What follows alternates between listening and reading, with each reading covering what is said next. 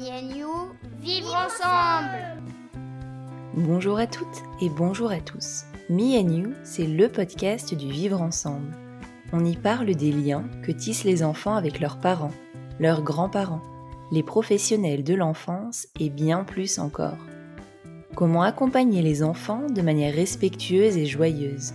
Comment mieux comprendre leur développement et transformer les difficultés qu'on peut rencontrer en opportunités d'apprentissage. Ce podcast a été conçu à deux. Je suis Mélodie Lopez, je suis professeure des écoles, je suis la créatrice de Happy Kids et je suis maman de cinq enfants. Et moi, je suis Nadège Petrel. Je suis infirmière puricultrice, professeure de yoga pour enfants et maman de deux filles.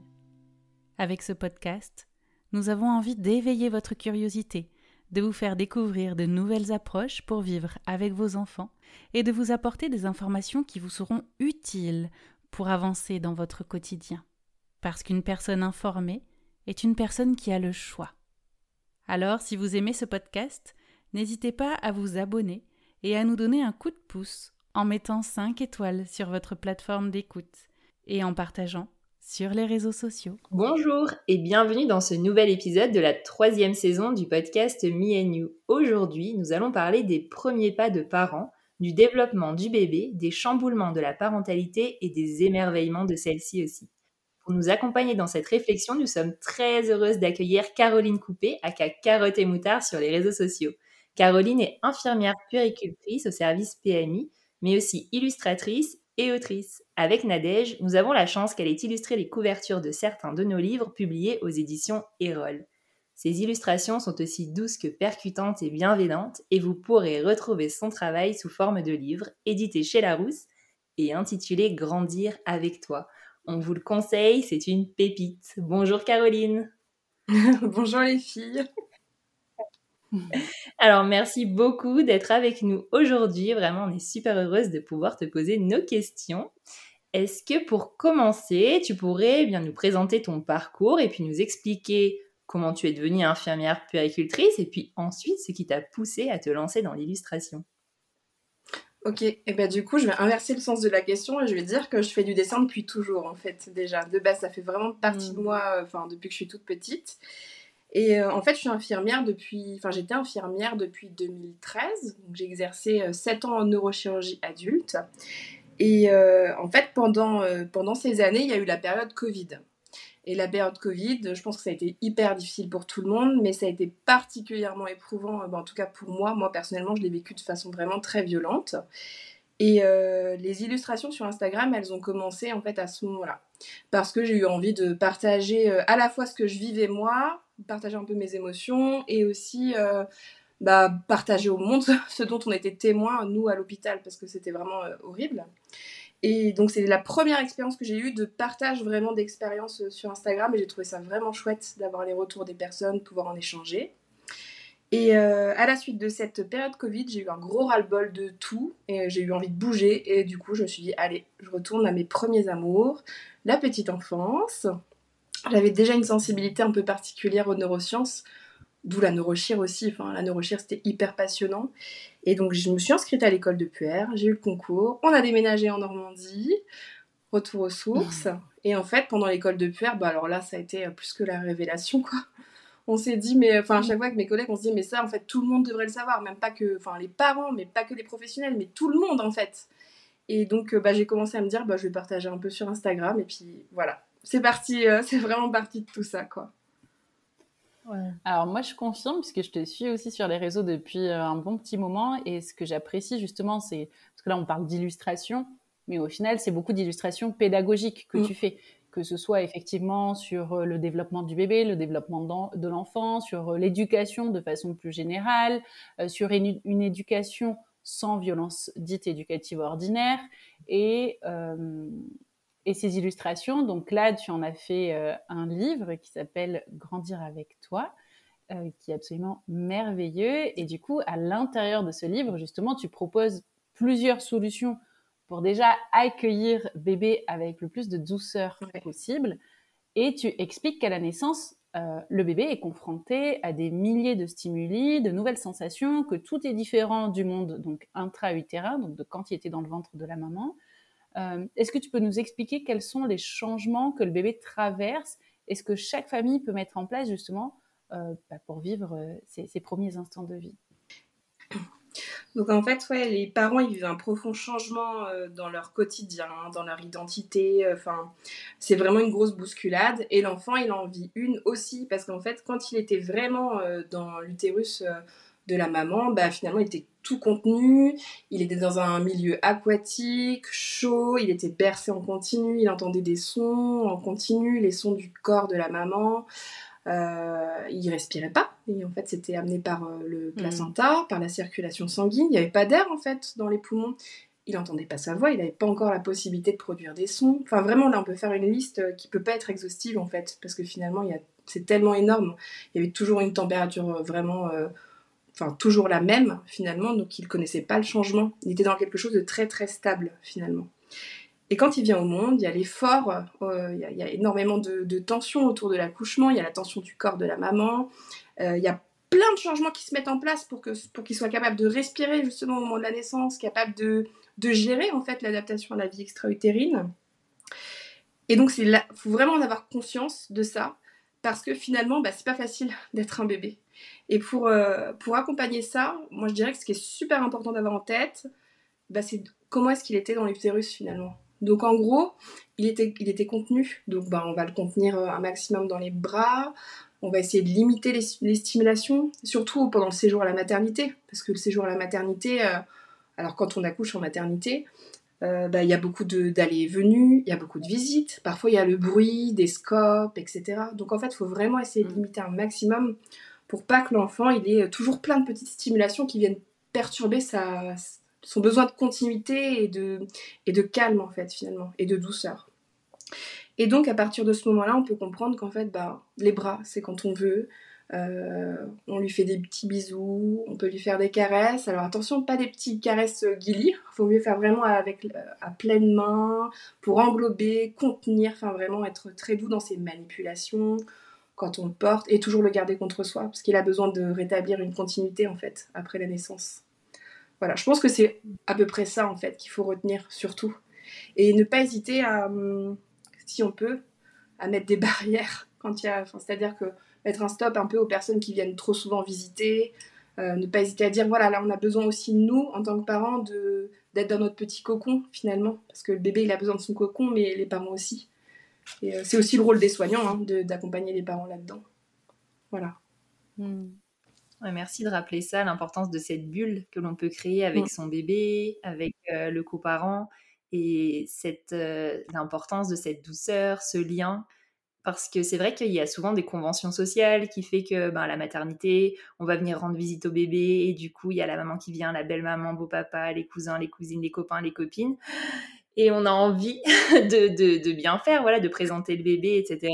Mais c'est vrai que c'est au détriment finalement du repos déjà de la maman, du bébé et de ce lien qui est tissé, quoi. Donc euh, merci, merci, merci de le rappeler, de dire que c'est naturel d'avoir aussi son bébé contre soi, parce que là c'est pareil. Il y a peut-être belle maman qui va dire voilà, mais tu le portes trop, là regarde, il a un petit berceau à côté, pose-le dans le berceau.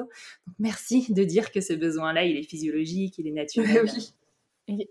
Et, juste là, quand, quand Mélodie, là, tu parles, tu sais, du berceau, ça, me fait sourire, enfin, ça me fait rire parce que je me souviens quand je suis devenue maman, donc pour la première fois, et que j'étais, donc j'ai accouché à la maternité, et mon mari m'avait porté des sushis, parce que vraiment, j'ai trop envie de sushis après cette grossesse. Et je me souviens, donc, on, s'est assis tous les deux à la table dans, dans notre petite chambre, hein, Rikiki. Et donc, j'avais posé ma fille dans son berceau, et donc elle était de l'autre côté du lit, parce que bon, les chambres sont quand même assez euh, étriquées. Et on commence à manger, puis je tourne la tête et je la vois dans ce berceau, en plexiglas, là, tu vois, tu te rends des trucs transparents. Et puis je la vois qui nous regarde, alors elle était toute calme, hein. Puis je regarde mon mari, puis d'un coup, je me mets à pleurer, je me regarde, toute seule, elle est trop loin. je me hmm. suis dit, mais et du coup, je suis allée la chercher, et tu vois, c'était. Euh, mais, mais qu'est-ce qu'elle fait là-dedans, quoi? Et Mais vraiment, je me revois, j'ai fondu en larmes de me dire, ma fille est dans ce truc loin de moi, alors qu'elle elle, était, euh, je te dis, il fallait juste contourner euh, mon lit, quoi. elle était à deux mètres. Mais vraiment, effectivement, de ne pas l'avoir sur moi, contre moi, ça avait suffi mm. à me déclencher des larmes. Mais il faut aussi apprendre à gérer. Enfin, la maman, elle doit apprendre ça aussi, à gérer la séparation, parce que c'est une séparation aussi pour la maman, finalement. Et le, et le papa, parce qu'il y a une autre relation. Quand le bébé, est in utero, enfin, c'est pas du tout la même relation en fait. Et donc il y a de toute façon une séparation parce qu'il y a un profondément changement, un, profond changement en fait là-dedans. Euh. Enfin vraiment, c'est hyper important de s'en rendre compte, je trouve. Hmm, carrément. Et il y a un autre gros gros sujet euh, autour des premiers pas de, parents, quelque chose peut-être auquel on s'attend pas trop, ou alors les copains nous ont dit ah bah tu vas voir, profite de pouvoir dormir parce que quand il sera là, ce sera pas la même chose. Je mm. pense que tant qu'on l'a pas encore vécu, on mesure pas euh, le chamboulement que, que, ça peut créer. Après, oui, il y a une infime minorité de bébés qui va faire ses nuits, entre guillemets, euh, assez rapidement. Euh, pour la majorité, il faudra attendre quelques mois avant que ce soit le cas, voire quelques années. en tout cas, c'était le cas pour les miens. du coup, je parle du, ben du, sommeil. Quoi. Et autour du sommeil, donc autant ça, crée vraiment une grosse préoccupation au niveau des parents, mais il y a aussi plein d'idées reçues qui circulent et parfois ben, ça crée une grosse confusion euh, chez les mamans, chez les papas.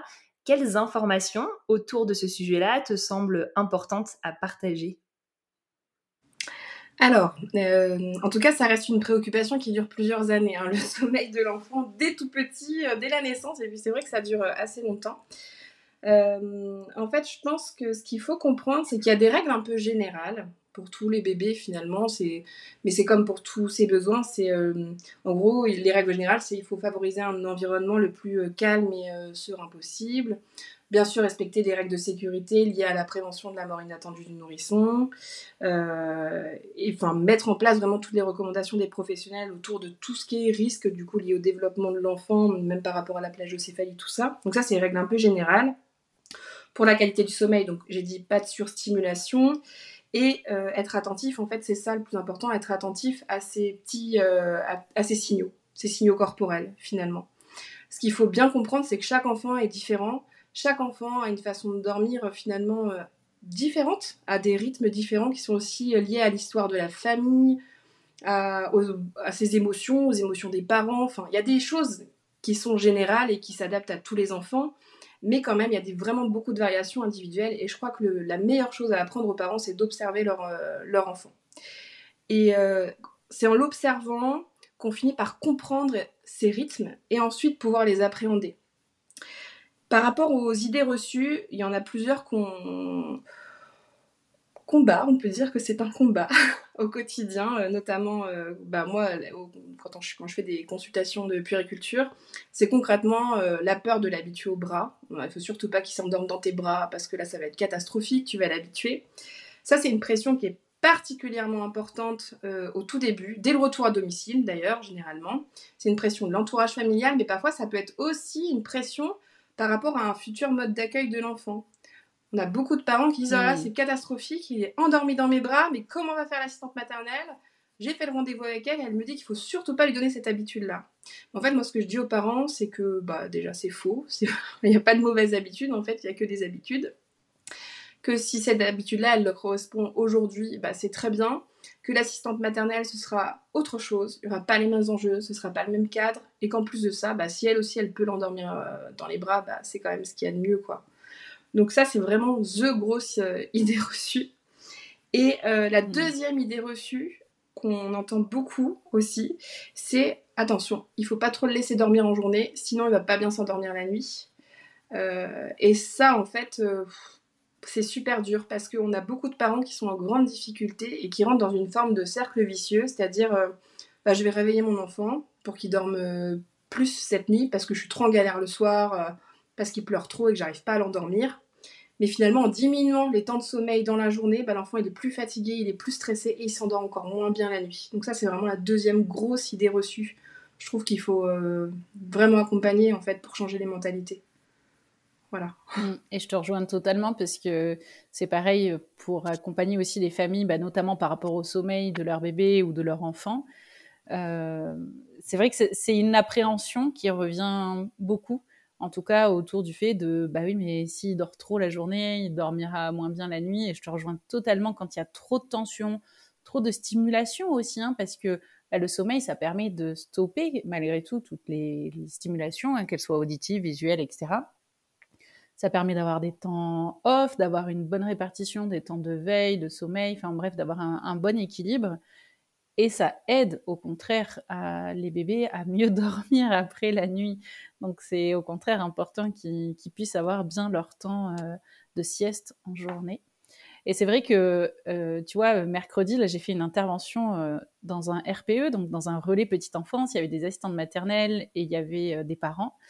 Et à un moment donné, je leur ai dit, mais moi, je pense que euh, je, je, serais complètement perdue ou dépassée. Enfin, je suis contente de ne pas devenir euh, maman en 2024. En fait, je suis, je suis contente d'avoir été, euh, enfin, d'être vraiment devenue mère il y a plusieurs années de ça, parce que je trouve qu'aujourd'hui, il y a quand même beaucoup de choses qui ont changé. Donc effectivement, on a les neurosciences qui sont arrivées, on a beaucoup de connaissances par rapport au développement de l'enfant, en termes d'éducation aussi. On a beaucoup avancé. Voilà, il y a euh, des choses par rapport, euh, bah, voilà, on, ne peut pas forcément faire tout comme on faisait avant. Hein. Je pense notamment aux tapes, aux fessées, etc. Enfin, tout ce qui va être violence euh, physique, verbale sur les enfants, hein, qui était autorisé encore en France jusqu'à il y a quelques temps. Mmh. Et malgré tout, voilà, il y a des choses qui changent, mais c'est vrai que les parents parfois se sentent démunis. Il y a une grosse pression aussi qui, pèse sur leurs épaules pour euh, bah, bien faire. Euh, et, du coup, c'est vrai que bah, ils peuvent se retrouver en, difficulté pour, euh, pour certains.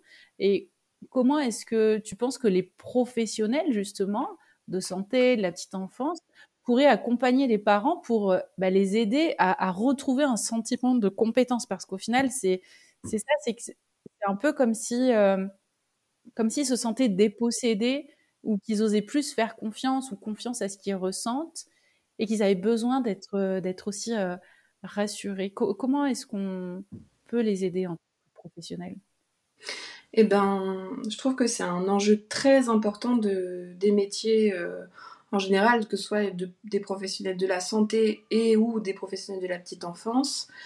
En fait, on a un énorme job euh, pour apprendre aux parents d'abord à, créer un lien de confiance avec nous et pour qu'ensuite euh, ils soient quand même assez sensibles à ce qu'on peut, à peut finalement leur dire. Et ce qu'on doit leur dire, c'est finalement euh, regardez, regardez ce que vous faites, c'est génial. Enfin, c'est vraiment ça.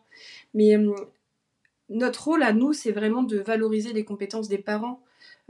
soit en... moi j'adore en fait les moments où on pointe les compétences euh, de l'enfant et celle du parent. Par exemple, euh, un enfant qui va regarder sa maman, on va lui dire mais regardez comme euh, il vous regarde vous. et regardez là ce que vous faites, comment il réagit. Et en fait, c'est de cette façon-là. Moi, je trouve ça super important. Je trouve que c'est vraiment mon cœur de métier. Enfin, et le cœur des métiers en fait de l'accompagnement à la parentalité finalement. Et ça, c'est super important. Sauf que pour pouvoir le faire, je trouve qu'il faut d'abord travailler sur le lien de confiance qu'on a avec les parents qu'on accompagne. Et ça, c'est tout un job en fait. Parce que euh, les parents, si on leur dit euh, de but en blanc, euh, oh regardez ce que vous faites, c'est génial, comment elle vous regarde, bah, ça n'a pas forcément le même impact quand c'est un professionnel en qui on a confiance qui le dit, ou quand c'est un professionnel lambda qu'on rencontre pour une première fois et avec qui on n'a pas forcément de lien. Donc je trouve qu'il y a vraiment ces deux axes-là. Moi, il y, a un moment, il y a un moment vraiment que j'adore dans toutes les consultations puères, qu'on appelle les permanences du coup. En fait, c'est le moment où le bébé il est en body. C'est donc ses parents ont commencé à le déshabiller, etc. Et c'est le moment où moi je me présente. Donc je dis, euh, je lui parle en fait, mais même tout petit, même, même si là, euh, ça fait 4 jours qu'il est né, quoi. Euh, donc je lui dis bonjour, je m'appelle Caroline, tu ne me connais pas encore. Enfin voilà, je commence à, parler un peu. Et en fait, ben, on, parle. Et après, je relaisse la place aux parents. Et en fait, le parent, il fait souvent un peu la même chose après. Parce que on le prend dans une on lui montre finalement une certaine posture avec son enfant. Et en fait, rien que de nous voir faire, on n'y pense pas forcément en fait à faire ça. Et bah le parent après il le fait et se l'approprie. ça c'est trop chouette parce que ça crée un truc de dingue. Nous après on se met, euh, on est vraiment extérieur à la scène et on laisse vraiment toute la place aux parents avec son enfant. Et en fait c'est juste ça des fois valoriser les compétences des parents. C'est aussi leur, laisser de la place pour qu'ils fassent euh, sans se sentir jugés et euh, qu'ils se laissent la liberté de pouvoir parler à leur enfant par exemple.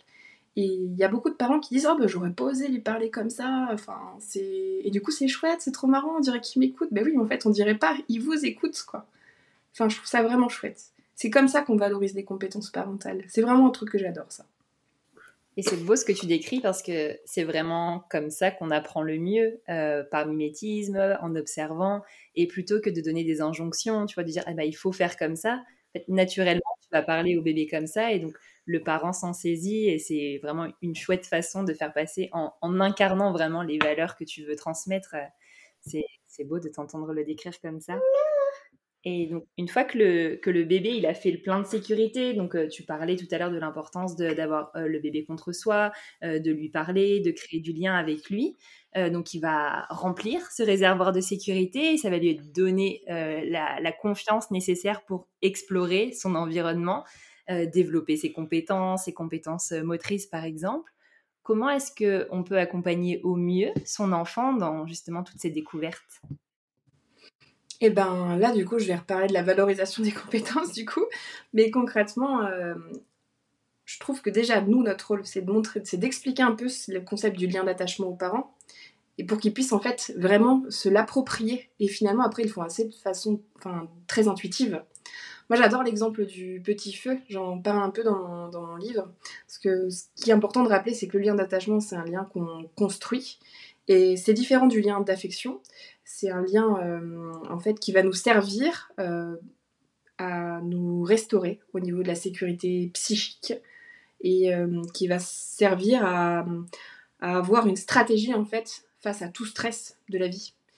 Et ce lien-là, il est super important. il y a besoin d'une figure d'attachement. Donc c'est là où je parle du petit feu. C'est souvent le parent un des parents ou les deux parents, enfin voilà, je dirais le parent du coup, qui est euh, ce petit feu. Et au début, il y a vraiment un besoin de proximité pour construire ce lien d'attachement, parce qu'en fait, l'enfant, bah, euh, si on veut parler de façon imagée, en gros, il est trop petit pour affronter le froid du monde extérieur qui est plein de, plein de nouvelles choses.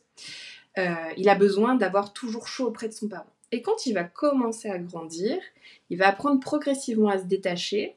Et donc là, ça va plus être forcément un besoin de proximité permanente, mais ça va être un besoin de proximité par moment. Donc en gros, qu'est-ce qu'il faut? De la disponibilité parentale. C'est-à-dire qu'il faut apprendre à l'enfant, enfin être là en fait finalement, pour que l'enfant puisse s'autoriser à s'éloigner tout en sachant que son parent, son petit feu, euh, chaleureux, ressourçant, sécurisant, ben, il sera toujours là. Donc progressivement, il peut aller de plus en plus loin. Et c'est comme ça, je trouve, qu'on accompagne le mieux finalement son enfant, c'est en restant disponible pour lui. Alors c'est pas évident, parfois il faut de la patience, c'est de la responsabilité, mais, euh, mais c'est super important en fait. Et hum, la disponibilité, euh, il faut qu'elle soit psychique, c'est-à-dire qu'il faut qu'on soit là pour son enfant dans le, physiquement ici, mais aussi psychiquement, concentrer sur son enfant, sur ses besoins, l'observer, pour vraiment montrer, regarde, je suis là quoi, je suis prête à t'accueillir ou je suis prête à t'accueillir dès que tu en as besoin. C'est super important. Et en plus, cette disponibilité-là, elle va aussi avec la vigilance. Parce que bah, quand un enfant est tout petit, on, sera d'accord pour dire que c'est un peu euh, une vigilance, pour le coup, permanente. Et donc, cette, disponibilité, cette disponibilité psychique, euh, la nôtre, elle est là à la fois pour assurer le besoin de sécurité physique et psychique, en fait. On le protège et en même temps, on se rend disponible et ça va vraiment ensemble. C'est le plus important, je trouve, à savoir pour accompagner son enfant. Et justement, quand l'enfant grandit, donc il va aller explorer de plus en plus son environnement, hein, que ce soit à quatre pattes, euh, debout, etc. Il va avoir envie de, toucher à tout. Euh, il n'aura pas forcément conscience du danger. Et voilà, il, va avoir besoin de petites règles pour justement assurer, comme tu le disais, sa sécurité physique et psychique. Comment est-ce qu'on peut lui transmettre justement ces règles-là? Et tout en trouvant un équilibre entre l'autoritarisme, donc être très autoritaire, voilà, et le fameux laxisme dont on entend aussi euh, quand même beaucoup parler. comment, où est-ce qu'on le trouve cet équilibre? Comment, comment on fait? Alors moi j'adore cette question, je crois que c'est la question que je, préfère de tous les temps dans mes accompagnements. j'adore cette question. Donc j'exprime un peu ma joie. Donc nous ne sommes pas les premières à te la poser. en fait, euh, cette, question, elle est super présente. Je pense que vous me suivrez là-dedans. Enfin, elle est vraiment présente dans le débat public, sur les réseaux sociaux, etc. Et en hmm. fait, elle est super intéressante parce que déjà, on s'est un peu tous déjà posé la question. Et euh, c'est aussi des fois un, sentiment qu'on a entre, enfin, c'est une alternative en fait cette question, et c'est une alternative qu'on peut ressentir profondément quand on est parent. Qu'est-ce que je dois faire quoi? Est-ce que euh, je choisis l'éducation positive et on va me prendre pour un laxiste, ou est-ce que je choisis l'éducation un peu plus traditionnelle autoritaire? Et en fait, finalement, moi je trouve que, hum, eh ben, les deux sont pas contradictoires, parce que euh, en fait, là, je, prends plaisir à répondre aussi à cette question parce qu'on entend beaucoup sur le débat public qu'on voit de plus en plus de parents euh, qui, pratiquent l'éducation positive et qui ont de grandes difficultés. Moi, honnêtement, dans mon quotidien, je les vois pas, ces parents. Je, je, les vois pas. Euh, par contre, ce que je vois, c'est les parents qui ont du mal à poser le cadre, effectivement, mais qui mêlent en fait autoritarisme et laxisme. C'est les deux à la fois. Parce qu'en gros, c'est les parents qui sont souvent fatigués, qui sont en demande d'aide et qui sont vraiment en difficulté, euh, qui sont effectivement soumis à plein d'injonctions parce qu'ils sentent le jugement des gens autour d'eux, etc. Euh, mais qui et qui eux-mêmes en fait ne savent pas comment faire. Et donc finalement eh ben, ils vont mêler le lax, un peu de laxisme parce que bah, peu de disponibilité pour l'enfant ils ont des difficultés vraiment à poser le cadre. Il y a beaucoup de règles mais finalement ils n'arrivent pas forcément à les appliquer correctement. C'est assez instable au niveau de comment je pose les règles parce que bah, des fois ça va me déborder complètement et je vais me mettre à crier sur mon enfant. Et puis la fois d'après, je vais essayer d'être un peu plus doux. Et donc finalement, ça mélange un peu les deux. Donc les deux sont pas contradictoires, mais c'est là où en fait finalement on a le plus de difficultés. Et euh, moi, j'essaye toujours de, quand il y a un parent qui vient pour ça, mais c'est vraiment très, très fréquent, hein. des parents qui viennent en difficulté par rapport à ça, c'est toutes les semaines. Euh, dans, la PMI dans laquelle, dans laquelle je travaille, mais je pense qu'à l'échelle nationale, euh, enfin, ça doit être énorme les chiffres. Et euh, ce que j'adore faire, c'est juste reparler de ce que c'est que le cadre. C'est redonner de l'information aux parents, repartir de zéro, en fait, finalement, dire écoutez, vous faites table rase sur tout ce que vous connaissez, on va parler du cadre de vie de l'enfant. Et à partir de ce moment-là, ça s'éclaire un peu plus. Il y, a, il y a, beaucoup de choses que les parents bah, saisissent finalement, et après ils sont un peu ils trouvent eux-mêmes leur solution, en fait, finalement. Bon, c'est pas, ça se fait pas en une fois. Il y a tout un travail d'accompagnement et de soutien à mettre en place parce que c'est pas facile, en fait, d'être parent. C'est pas facile d'être un enfant non plus. Mais, euh, mais globalement, en fait, rien que de donner de l'information et d'éclairer, bah, ça fonctionne.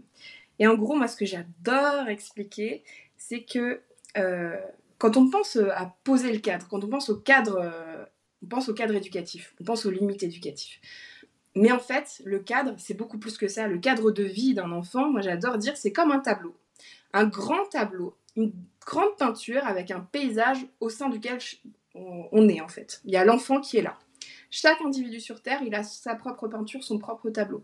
Dans ce cadre de vie, en fait, il y a les personnes de notre entourage, il y a notre maison, notre foyer, euh, tous les liens qui le composent, il y a les personnes qui sont un peu plus au loin dans le paysage mais qu'on côtoie euh, de temps en temps, euh, voilà, ça, comprend vraiment tout le cadre de vie. Et dans ce cadre de vie-là, bah, finalement, il y a les liens entre les individus, les personnes, les objets, l'environnement, qui sont un peu régis par des, par des limites. Je ne sais pas si c'est clair de cette façon. Je ne sais pas si vous me suivez. Et en ah, fait, moi, je vois ma peinture. D'accord. Et en fait, dans ce cadre-là de vie, il a besoin d'être stable, régulier, sécurisant, avec des repères parce qu'on peut s'imaginer qu'il se dessine finalement petit à petit au fil des mois et des années. Et en fait, ça, ça marche pour tout. C'est pas que pour le côté éducatif. Tous les repères de la vie d'un enfant, ils se construisent vraiment euh, petit à petit. Et en fait, dès lors qu'on comprend ça, on comprend qu'il n'y a pas une seule méthode qui va fonctionner avec un enfant. C'est qu'en fait, il faut quelque chose de stable et qui puisse répondre à tous ses besoins. Parce que quand les besoins ne sont pas satisfaits, finalement, bah, le cadre il est défaillant. Enfin, on parle pas forcément d'une grosse défaillance, mais il va y avoir une petite défaillance, une petite mécanique qui bloque à un endroit. Et donc il peut compromettre chacun des éléments du cadre. Les règles, pour qu'elles fonctionnent, les règles qu'on pose, finalement, il faut que ce soit des règles stables pour tout le monde. Des règles que les parents ils soient capables de tenir sur la durée, mais qui soient aussi ajustées aux besoins de l'enfant. C'est-à-dire qu'en fait, euh, on en reste toujours sur la même chose, il faut qu'il y ait un équilibre. L'enfant, il a besoin d'explorer, il a besoin de liberté, il a besoin de découvrir les choses. Donc en fait, il faut qu'il ait suffisamment d'espace pour pouvoir le faire. Et quand on trouve cet équilibre-là, et que tous les jours, finalement, on apprenne, quand tous les jours on apprend à l'enfant, euh, on pose les mots sur son cadre de vie en général, bah, l'enfant, en fait, il apprend à s'y familiariser hyper naturellement. Il apprend que bah on tire pas la queue du chat, qu'on fait attention, qu'on n'écrit pas sur le canapé. Enfin voilà, il l'apprend de façon de façon très euh, naturelle et progressive. C'est pas un instant T. Par contre, ce qui fonctionne pas en fait, et ça c'est clair et net, euh, c'est de crier, euh, de, se montrer agressif. En fait, d'être vraiment soi-même complètement débordé par des émotions dites négatives. Ça, ça fonctionne pas parce qu'en fait, ça induit des tensions dans la relation, chez l'enfant. Et en fait, on sait tous qu'il faut un, un environnement cadre, enfin calme, pardon, pour, euh, pour bien apprendre. Mais ça, ça vaut pour tous les apprentissages finalement de la vie, comme quand on apprend à lire, quand on apprend à compter. Enfin, on a besoin d'un environnement calme pour apprendre, pour mémoriser, pour comprendre et pour se familiariser avec son environnement. Et finalement, du coup, c'est pas, euh, enfin, ça se fait assez naturellement euh, à partir du moment où on commence à comprendre ça. Par contre, quand on a des difficultés en tant que parent euh, où on se dit bah moi j'arrive pas à ne pas crier en fait. Bah là faut pas hésiter à demander de l'aide, tout simplement. Parce que bah, des fois oui c'est pas facile, on a chacun notre histoire, chacun notre propre cadre de vie qui peut-être correspond pas totalement non plus à tous nos besoins, donc il y a un déséquilibre dans le nôtre. Donc là ça peut être difficile de pouvoir équilibrer celui de l'enfant parce qu'on fait partie de celui de l'enfant aussi.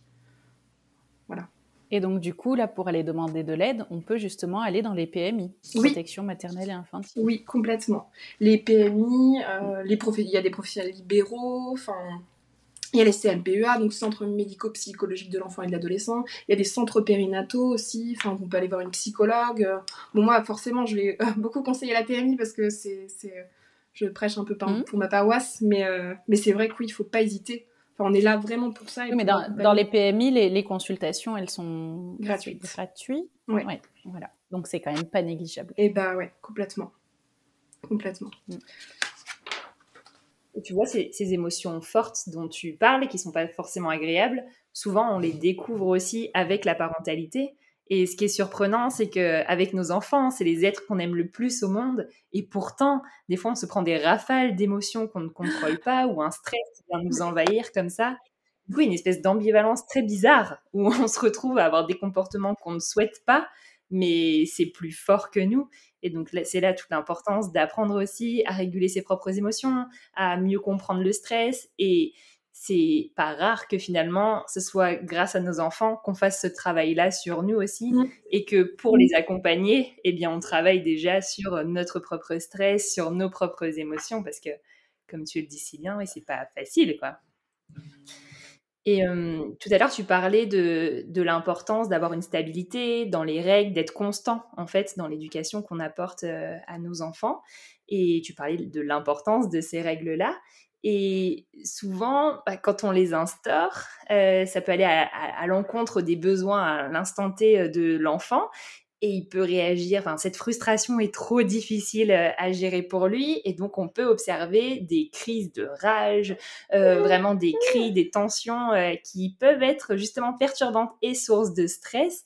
Comment on peut faire justement pour mieux vivre ces situations stressantes? Alors, euh, déjà, moi je dirais qu'il faut bien comprendre qu'un enfant donc, qui est euh, justement en, crise, quoi, euh, il est complètement dépassé, enfin voilà, il est déjà débordé par ses émotions, donc en gros, c'est pas la peine d'en rajouter. Quoi. Concrètement, un enfant qui est dans cet état-là, il a besoin d'aide, il a besoin de décharger, il a besoin aussi d'apprendre peut-être à réguler ses émotions. Euh, ou pas, parce que des fois, même adulte, hein, on a du mal aussi, on fait des petites euh, crises hein, où c'est un peu difficile euh, voilà, de, de, gérer ses émotions, enfin de les réguler en tout cas, plutôt que gérer. voilà, donc là, en fait, lui, il a besoin de décharger. Et il a besoin donc d'un accompagnement à un instant T, mais il a aussi besoin d'un accompagnement finalement dans le temps, avec toujours cette idée de stabilité dans le cadre. C'est-à-dire qu'il y a le meilleur moyen finalement d'accompagner les, les moments de crise, c'est aussi de pouvoir les anticiper pour que finalement ces crises, elles soient pas, euh, euh, forcément en, lien avec un. Je cherche mes mots là parce que ça je l'ai pas noté du coup, mais euh, en gros l'idée c'est que le, cadre de vie reste toujours le meilleur pour répondre aux besoins de l'enfant. Quand il y a des choses qui correspondent pas à ses besoins, quand il y a un besoin, un de ses besoins en fait qui est euh, pas satisfait, ben, un enfant il va rentrer plus facilement en crise entre guillemets. Il va avoir beaucoup plus de difficultés à réguler ses émotions, il va être plus en stress. Par exemple, un enfant qui est fatigué, on le sait tous, un enfant qui est fatigué euh, pour gérer les émotions c'est compliqué. Un enfant qui a faim, ou alors au contraire, qui a un taux de glycémie trop élevé parce qu'il a mangé trop de bonbons, bah, c'est plus difficile aussi. Donc en fait, l'idée, c'est de pouvoir anticiper aussi euh, en, permettant de satisfaire ses besoins. Et quand ces besoins sont satisfaits, déjà on sait qu'on cède quand même pas mal nous-mêmes en tant que parents et aussi l'enfant. Ça, c'est la première chose. Bon, je dis pas qu'il faut être parfait, hein, parce que bon, on fait tous des petits à côté euh, qui font que des fois c'est difficile. Euh, on a tous des, des, voilà, des changements dans nos vies qui font qu'on peut pas toujours tout anticiper, mais quand même, il faut malgré tout l'avoir en tête. Et ensuite, moi, ce que je conseille beaucoup, parce que ce qu'on se rend compte, c'est que les parents, ils ont souvent besoin d'une solution, euh, voilà, clé en main, allez hop, ça fonctionne, je vais faire ça. Et c'est vrai qu'il y, a, un truc que je conseille dans ces cas-là, qui s'adapte, qui marche quand même globalement euh, très bien. Euh, j'ai pas encore eu de, parents qui m'ont dit oh, c'est trop nul votre truc, ça fonctionne pas. en gros, quand il y a une grosse crise, qui fonctionne le mieux pour moi, c'est, euh, vous savez, c'est la, je parle vraiment de la grosse crise où l'enfant il se jette par terre, il hurle et c'est la catastrophe. Hein, on peut, on peut même plus parler avec lui, c'est la catastrophe. Et bien en fait, c'est de le prendre dans ses bras. Alors il va vous repousser, il va peut-être vous donner des baffes, je ne sais pas, il va peut-être hurler encore plus fort. Enfin voilà, il est complètement, on se dit, il est complètement débordé par ses émotions. On le prend dans les bras et on l'emmène ailleurs. Alors des fois ça peut être juste à deux mètres hein, de l'endroit où il y a eu la cause de la frustration. C'est pas grave, c'est symbolique. Des fois ça peut être vraiment euh, bah, dans sa chambre ou enfin la chambre j'aime pas forcément parce que c'est associé plutôt au sommeil, mais des fois ça fonctionne aussi. Enfin vraiment on l'emmène à distance. Soit il accepte de rester dans les bras, il a besoin d'un câlin, et donc là, hop, on se pose, on lui fait son petit câlin, on attend qu'il décharge bien. Soit, bah, en fait, il vous repousse complètement, et là, vous le posez par terre, mais vous restez à côté, hyper dispo. Comme ça, bon, qui va continuer un petit peu à se décharger. Mais on voit qu'ils sont complètement débordés hein, dans ces cas-là. Vous restez à côté, zen, et on attend en fait. Et vous êtes là, disponible. Là, faut repenser du coup au petit feu. On est là, on est disponible. Quand t'es prêt, en fait, je suis là. Et des fois, en fait, on voit qu'il commence à être prêt. On va vers lui, on commence à le prendre dans les bras, et là, il se calme tout doucement. Et c'est que au moment où euh, il est vraiment calme, paisible, qu'on peut poser les mots en disant, bah tu vois, ce qui s'est passé là, j'étais pas d'accord, je t'explique pourquoi, en parlant avec des mots simples. Et ça, finalement, ça permet plein de choses, cette méthode-là. Un, ça permet de dire à l'enfant, et ça c'est le message super important, quoi que tu fasses, quel que soit ton comportement, je suis toujours là. Ça permet aussi euh, bah, d'apaiser l'enfant finalement, de l'éloigner des surstimulations, des stimulations en fait qui étaient à l'origine de la crise, de, de le reconnecter enfin, à soi, de recréer de la relation, parce que c'est quand même difficile en fait à ce moment-là pour tout le monde pour l'enfant particulièrement, mais aussi pour l'adulte, qui est là euh, en témoin et qui parfois se sent agressé aussi en lui-même. Donc ça permet de, réparer un peu la relation à ce moment-là. Et puis en plus, bah, comme il est calme, bah, son petit cerveau il est tout disponible pour mobiliser ses compétences et du coup il peut comprendre et il fait le lien immédiat, enfin il peut faire le lien plus facilement. C'est mieux de le poser les mots, moi je trouve à ce moment-là qu'un peu plus tard où il va pas forcément comprendre. Et la dernière chose que ça fait, c'est que ça crée un repère. C'est-à-dire, quand je suis en crise, quand il y a quelque chose qui se passe pas, bah, la limite, elle est ferme parce qu'en fait, papa, maman, mamie, enfin, la personne, l'adulte qui est à l'origine de cet euh, accompagnement ne cède pas parce que euh, euh, on va pas dire, ok, t'es calme, maintenant je te donne ton bonbon alors que je t'ai dit non. Non, en fait, on cède pas. On a juste accompagné l'émotion de l'enfant finalement. Et, et, ça, ça crée un repère. C'est-à-dire que, ok, bah j'ai pas le droit de manger de bonbons, mais par contre, quand je vais pas bien, bah, je peux me tourner vers cet adulte qui m'a accompagné. Et voilà, donc c'est favorable au cadre, aux besoins, à tout. Et je trouve que cette méthode est géniale. C'est juste qu'elle demande beaucoup de disponibilité. Et quand il y a beaucoup de crises, euh, des crises répétitives, parce que souvent c'est le cas quand on a des parents qui viennent nous solliciter, c'est qu'il y a des crises qui sont vraiment répétitives et qui deviennent assez envahissantes au quotidien, bah, cette méthode-là, elle aide vraiment parce qu'elle redonne du cadre, elle redonne de la sécurité, moi, j'adore, je, voilà, je suis convaincue euh, absolument par cette euh, méthode. Mais attention, on laisse pas l'enfant tout seul. Hein. L'idée, c'est pas de le punir et de le mettre dans son coin ou dans sa chambre tout seul. Euh. C'est vraiment d'être là pour le sécuriser et le rassurer, quoi. Voilà.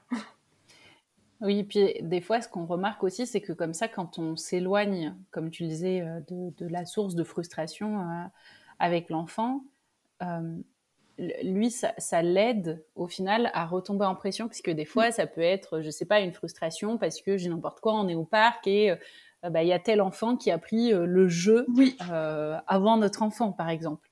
Et donc, de, peut-être partir dans une grosse tempête émotionnelle et d'avoir toujours cet enfant sous les yeux qui est en train de jouer à ce jeu qu'il voulait, ben, des fois, ça, ça voilà, d'avoir toujours sous les yeux l'objet de la frustration, ça peut être compliqué pour, euh, pour certains enfants. Et c'est vrai que de pouvoir se mettre un petit peu à l'écart et, euh, et de l'aider, du coup, à, attends, vas-y, ensemble, on respire. et du coup, ça, ça, enfin, moi, j'ai remarqué que ça aide bien aussi de pouvoir s'éloigner euh, de l'objet de la frustration. Mais comme tu le dis, voilà, on, on reste avec l'enfant, on essaye de bah, lui permettre de, de, se défouler un petit peu ou de respirer, et puis après, euh, de reprendre au calme bah, ce qui s'est passé. Euh, il t'en avait très envie de ce jeu et il est monté dessus avant toi. Ok, bah, peut-être qu'on va pouvoir aller voir à quel moment? Est-ce que tu pourras le le reprendre? Et peut-être qu'en attendant, je sais pas, on peut chanter ou faire autre chose pour patienter. Après, il faut pouvoir euh, le faire et c'est souvent ça, le problème du coup. Parce qu'il y a des parents qui nous disent Mais oui, mais moi j'ai pas le temps en fait. J'ai pas le temps parce que je dois préparer à manger, parce que. Et bah, c'est vrai que c'est toute la mm. difficulté. Et là, moi, je dirais que il y a un adage qui dit il faut tout un village pour élever un enfant. Ben moi, j'y crois profondément. Alors cette phrase, elle m'agaçait profondément quand j'étais maman parce que je me disais non, moi j'ai besoin de personne. Mais en fait, euh, mais en fait, je me rends compte que bah, elle est super importante parce qu'en fait, oui, on a besoin de soutien, on a besoin de ressources autour de nous pour nous aider à, apaiser notre propre cadre de vie, pour pouvoir proposer un cadre de vie vraiment adapté, sécurisé, serein à l'enfant. Et puis parfois, euh, ça peut permettre aussi de prendre du recul et de faire euh, d'entrer dans une sorte de réflexion collective. Moi, j'y crois à fond à la, réflexion collective. Je trouve que c'est la, clé de la clé de tout en fait. Réfléchir, ça veut dire en fait se poser pour réfléchir à plusieurs cerveaux en se disant oh là là qu'est-ce qui se passe avec mon enfant là? Oh, Qu'est-ce que t'aurais fait toi? Euh, Et on réfléchit ensemble en fait. Bon par contre attention, il faut tomber sur des personnes bienveillantes, non jugeantes, et qui vont vraiment réfléchir, enfin, et pas donner des eh, c'est comme ça que tu aurais dû faire, quoi. Non, on réfléchit ensemble. On identifie le problème, on mm. propose une analyse, on pose des hypothèses, on les infirme, on les confirme, et on trouve des solutions, quoi. Et je trouve que ça, ça aide vraiment. Et voilà. Euh, parce que quand on est seul, c'est super. Euh, c'est super si on peut le faire, vraiment se rendre disponible, essayer de faire un peu de diversion parfois, ou bien au contraire, euh, euh, essayer d'apaiser l'enfant par des méthodes, mais des fois c'est pas possible en fait. Donc je trouve que c'est quand même. Mais je sais que tu, tu vois, par exemple, moi des fois, euh, quand, quand, je propose certaines choses euh, aux parents, des fois il y en a qui me disent ouais, mais ça, je sais pas faire ou ça demande beaucoup de, tu vois, de, de créativité ou d'imagination mm. et c'est difficile à faire. Et en même temps, vraiment, je, je, je comprends et moi aussi je trouve ça difficile à faire, surtout qu'on n'est pas habitué à, voir ça autour de nous. En tout cas, euh, moi, en devenant maman, euh, vraiment, j'en ai pas énormément autour de moi, tu vois, qui agissent comme ça. Mais justement, si on prend l'exemple bah, de Mélodie qui fait le podcast avec nous, qui est donc une amie à moi aussi dans la vraie vie, euh, je sais que par exemple, pour moi, c'était un de mes exemples parce que je la voyais faire avec ses enfants, comment est-ce qu'elle réagissait, qu'est-ce qu'elle disait, à quel moment, etc. Sa posture, tu vois, de se mettre à hauteur d'enfant, etc. Et là, en fait, tu, apprends avec cette observation. Bah, on en revient à ce qu'on disait au tout début. Au final, par mimétisme, même entre adultes, hein, c'est pas que les enfants qui apprennent par mimétisme. En tout cas, moi, j'apprends beaucoup comme ça par l'observation et de me dire, ok, et donc quand un enfant réagit comme ça, on peut faire ça. Tu vois, au-delà de la théorie, eh bien, je me dis d'arriver à trouver voilà certaines familles, certains parents, certains pros qui euh, euh, ont déjà testé ça mis mmh. en place tout ça, que ce soit avec les enfants qu'on accueille en structure, que ce soit avec nos propres enfants, etc. Et ben au final, on apprend beaucoup à leur côté. Et je me souviens d'une amie euh, à nous qui, quand ils n'avaient pas encore d'enfants, nous on était allés passer le week-end chez eux et donc on avait euh, juste notre première fille euh, à l'époque. Et je me souviens qu'à la fin du week-end, elle, elle m'a regardée, elle m'a dit eh ben, grâce à toi, j'ai appris qu'effectivement, on pouvait avoir un enfant sans avoir à se fâcher ou à le punir. Et ça m'avait marqué parce que, enfin, moi, j'avais pas l'impression qu'on ait fait, euh, enfin, je veux dire, on avait vécu chez eux comme on vit chez nous. Mais pour elle, tu vois, ça lui avait donné un autre exemple, une autre façon de faire. Et je me suis dit, ah, mais en fait, c'est ça, tu vois. C'est en voyant les autres faire, agir, en les écoutant, en les regardant, qu'au final on apprend.